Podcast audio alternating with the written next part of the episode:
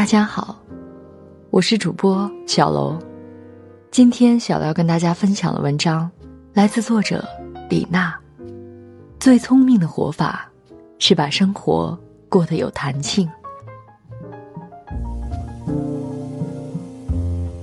以前在公司上班的时候，有一次出差，同行的有一位总部高层领导，在酒店富丽堂皇的自助餐厅吃饭。刚好和那位高层领导坐一桌，领导说，他住过很多国家、很多酒店，其实最怀念的，是某次野外地质考察住过的五十块钱的小旅馆。那是西部的一座高原小城，天空和云朵都很低很低。到了夜晚，漆黑的夜空里，可以看到明亮的星星。不像在你的头顶，而是在你的周围，前后左右，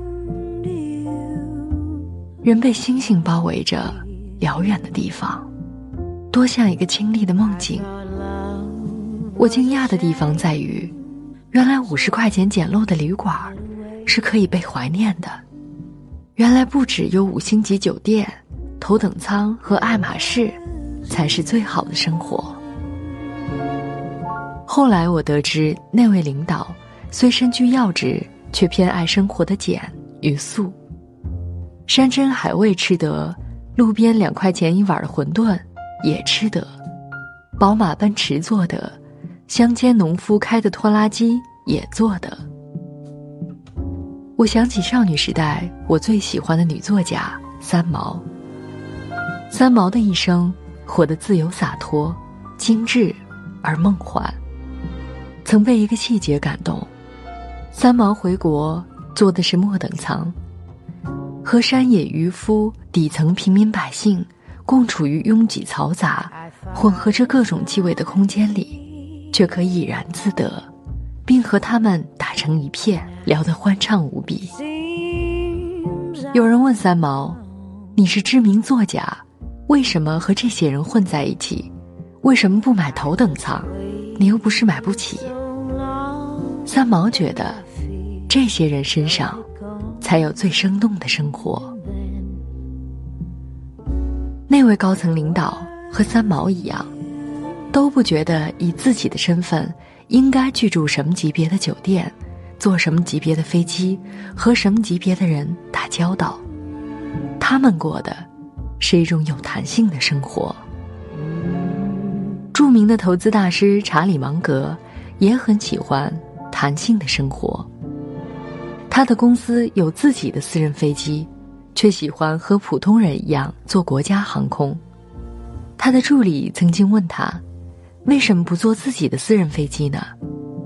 查理芒格说：“因为我喜欢参与生活当中，而不是被隔离在生活之外。”什么是好的生活？如果以物质标准和舒适度来衡量的话，头等舱当然比经济舱好，私人飞机当然比国家航空好，五星级酒店当然比五十块钱的小旅馆舒服。我也曾听很多人这样标榜自己的品味：车子我只喜欢什么牌子，电脑我只用什么牌子，衣服我只会去逛哪几个牌子。把品牌的 logo 往自己身上一贴，好像就活得比较高级，令人羡慕。芸芸众生中的大多数，放不下自己的身段，觉得到了某个年龄、某个职位，就一定要有怎样的标配，略有不足就觉得屈就，配不上自己的身份地位。他们焦灼又拧巴，将良辰美景虚掷。我只觉得这样的人刻板又乏味，因为当你把自己套进一个标准里面，就难免活得坚硬、无趣、作茧自缚。在我看来，最好的生活、最聪明的活法，就是可以把生活过得有弹性，不是非这样不可，别样亦可，在任何的际遇和环境里。都可以发现美好和有趣的一面，并心怀感恩。对于偶然和意外，能够迅速适应和调整，把失去活成另一种获得。听起来很简单，却不容易做到，因为它考验的是一个人的心性、格局、眼界和价值观的总和。有一次，我跟团去旅行，可能因为是特价的团，整个行程下来意外连连，惊吓不断。首先，飞机延误，在机舱里绑着安全带。百无聊赖的等了三个多小时，依然不知道何时可以起飞。这个时候，有人破口大骂，嚷着要旅行社赔钱，要航空公司赔偿损失。我邻座的那对母女却一直安安静静，时不时发出小女孩快乐的笑声。在起初得知不能起飞的时候，小女孩也很烦躁。妈妈就读书给她听，渐渐进入故事里，安静了下来。后来，他们还一起玩猜字游戏，外界的嘈杂与混乱，好像与他们无关。到酒店的第一个晚上就下了雨，所以原来安排的篝火晚会只能取消了。很多人也是怨声载道，窝在房间和酒店的大堂里打牌聊天儿。我注意到那对母女向前台借了两把雨伞，然后独自出门散步了。回来的时候，小女孩的裤子和鞋子上都沾满了泥水，可是他的笑容告诉我他有多开心，认识了很多在城市里没有见过的动物和植物，手里捧着一把不知名的野花，说要带回北京去。我不由得很敬佩那位妈妈。只有她在意外和不确定中，从容淡定的发现生活的美好和惊喜。我的一位朋友，全家几年前移居加拿大生活，父母退休之后也跟过去和他们一起生活。刚开始，朋友担心两位老人不适应，还特意请了一周的假陪他们熟悉环境，带他们到处转转，认识朋友。给他们安排以后每天的节目。因为父亲退休之前是领导，生活里忙碌热闹惯了，朋友担心他在加拿大会不会感到失落和冷清，心理落差大。没想到一个月之后，父母不仅把生活过得有滋有味，父亲还找了个披萨店的工作。朋友很吃惊，父亲在单位里好歹也是二把手。如今异国他乡，居然沦落到做披萨。父亲不以为然，说：“终于可以捡起年轻时的爱好，过另一场人生了。”母亲也没有闲着，去找了个古筝的培训班，从零开始学起了古筝。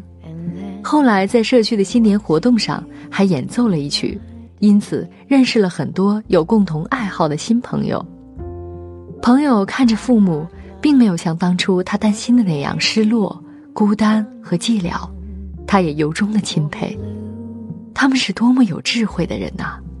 把生活过得有弹性，把日子过成了诗，每一天都有新的发现和期待。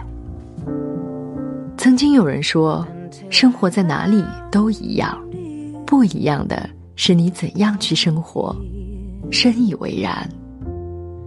当你觉得读书写作业很苦的时候，你发现，澳门的小朋友也要每天早早背着书包，挤着校车去上课，下了课也要参加五花八门的补习班。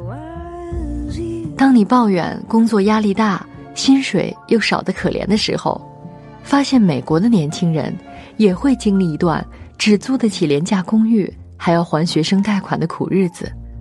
当你感叹日复一日。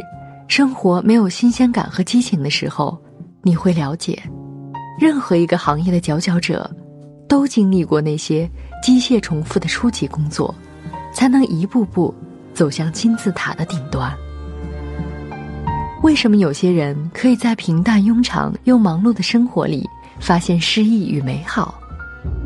因为他们的心是有弹性的，是好奇的，是可以享受最好的，也可以体验最差的。真的，生活在哪里都一样，不一样的是你用怎样的心态、怎样的情怀和智慧去生活。最聪明的活法，是把生活过得有弹性，是拥有一颗好奇的心，一双善于发现美的眼睛。不管顺境逆境，都可以活出自己的光芒万丈。当下即是永恒，眼前便是诗与远方。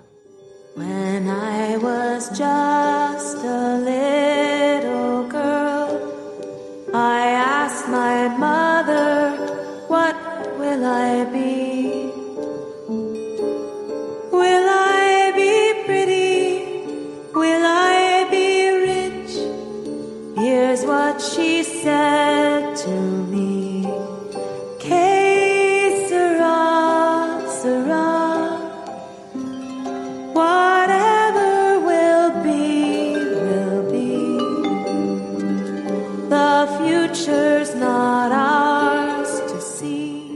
本期节目到这里就要结束了，感谢大家的收听，我们下期再会。When I was just a child in school, I asked my teacher, what should I try? Should